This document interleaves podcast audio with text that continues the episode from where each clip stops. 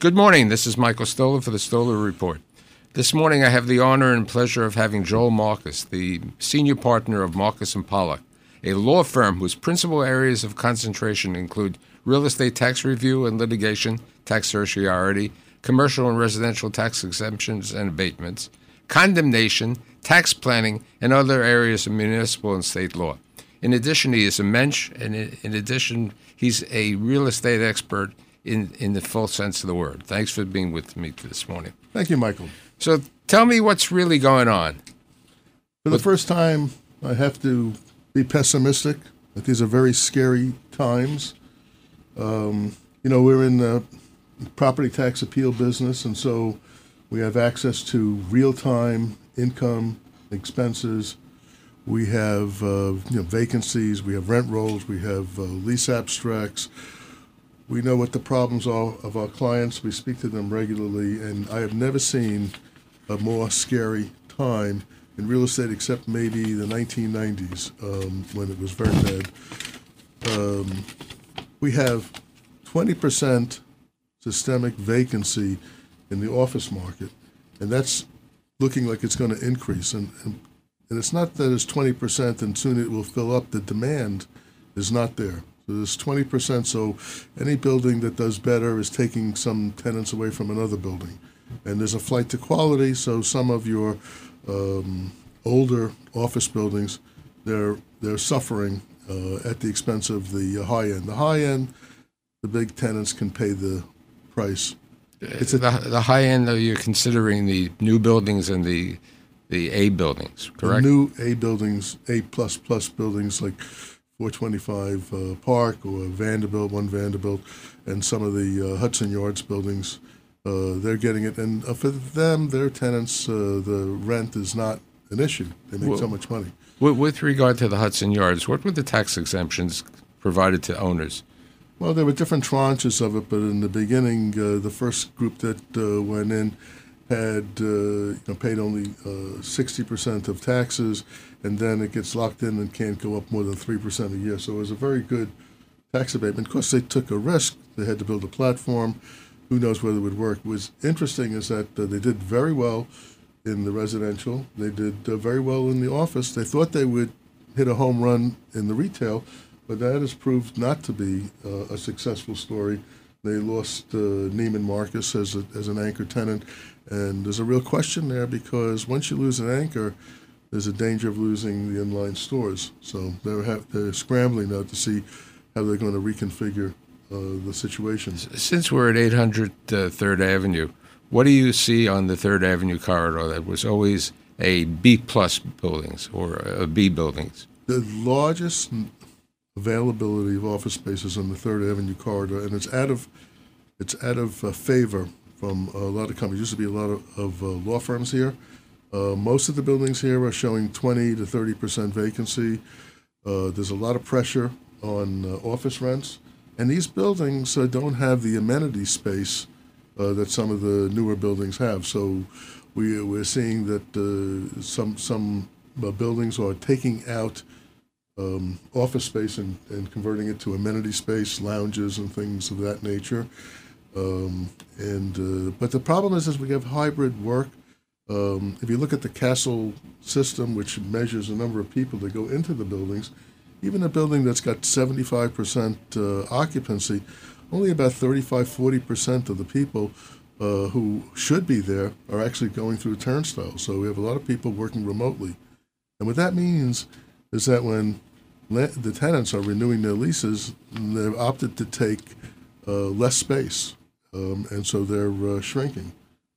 So, what would you say today uh, would be the what a landlord would provide a tenant with, with regard to everything, and then also then put into the taxes? Well, let me tell you, taxes are probably going to be eighteen dollars a foot. Uh, running the building is going to be twenty dollars a foot. Uh, you, you have uh, tenant tenant working concessions and leasing commissions, another uh, another you know, one hundred and fifty dollars, which amortizes to fifteen dollars a foot. I mean, if, So I'm look- at fifty-three dollars before anything else is what you just said. That's right. And then so there's nothing there for a, a profit. Actually, there's nothing there for debt service. And that's a real problem. Many of these buildings have a debt level that's greater than their current market value. And if they want to roll it over uh, when it comes due, they're going to find that the uh, interest rates are double what they were a year ago. So this is a very scary uh, time, and I don't see the market coming to the rescue. There's not a lot of uh, uh, pent up demand. What about the the subject of conversion of office buildings? You know, B B minus and C and D to residential. We we had the 421G program a number of years ago, and they converted a lot of very very old Class C old buildings. But many of the office buildings downtown are not, or for that matter, anywhere in the city, are not well suited for conversions. Uh, part of the problem is that they're very dense uh, buildings. You know, we have zoning rules that require a window in every room, so you have deep space uh, that uh, doesn't suit well. And and the few conversions that we've seen, the historic W.R. Grace building has huge hallways and a lot of lost space. Uh, the the conversion that they did for, for 270 Park, I mean 270 um, Church Street uh, uh, which was a New York State building. I've been in some of those apartments. You walk through a whole long hallway after you've entered the apartment just to get to the apartment because they have these torturous routes just so you can get to the windows.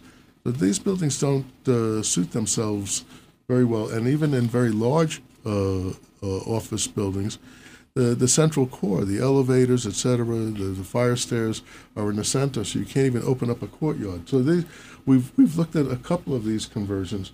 Plus, there is no program. We evaluated a proposed legislation. We did it at the request of the Real Estate Board of New York, and we looked at it, and they were going to offer a 50% uh, tax uh, abatement for a conversion, but they wanted 40, 50% uh, affordable uh, rental and uh, and other aspects, and there was no promise that there would be significant tax relief other than the abatement, but the assessments were going to be very high based on the cost of conversion.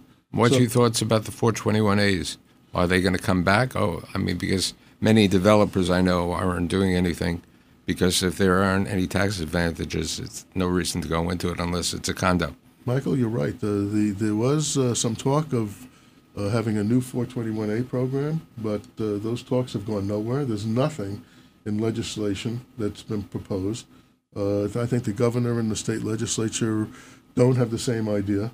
And I think, unfortunately, the state legislature wants tremendous concessions on affordable housing, and they just don't understand the economics of putting a building up and, and the rate of return that's necessary. So, uh, people have been coming to you do you think it's a seller's market or a buyer's market, or you know, it has the pendulum has the knife fallen enough?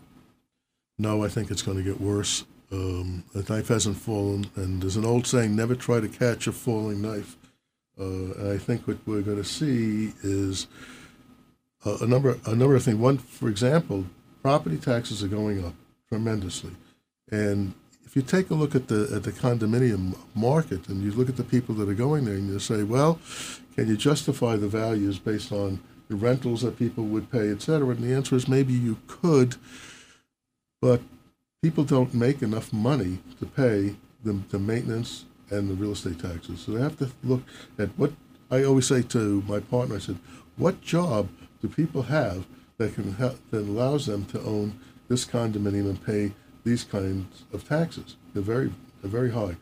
The city increased the total tax load 8.6% uh, overall from last year to this year. I mean, there's see the storm clouds out there.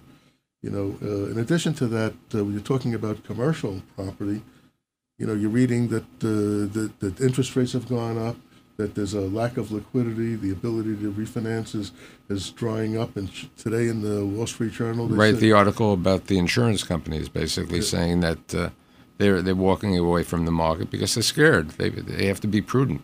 They have to be, and uh, they work on the numbers. And what did the city do? They lowered the capitalization rate for office buildings. Lowered it. Interest rates are higher. The risk rate is higher. The vacancy levels are higher. The amenity packages are, are greater. If you take a look at the at the stock price of some of the real estate companies, they've gone down 60% in one year. 60%. I mean, the market is telling you know, uh, something. What's going to happen with the REIT dividends? They're, they're going to disappear because these buildings, they don't make enough. When you're suffering a 20% vacancy and you have to struggle, by the way, you know, not only do you have to take care of your debt service, very often you finance the cost of the tenant work and the free rent.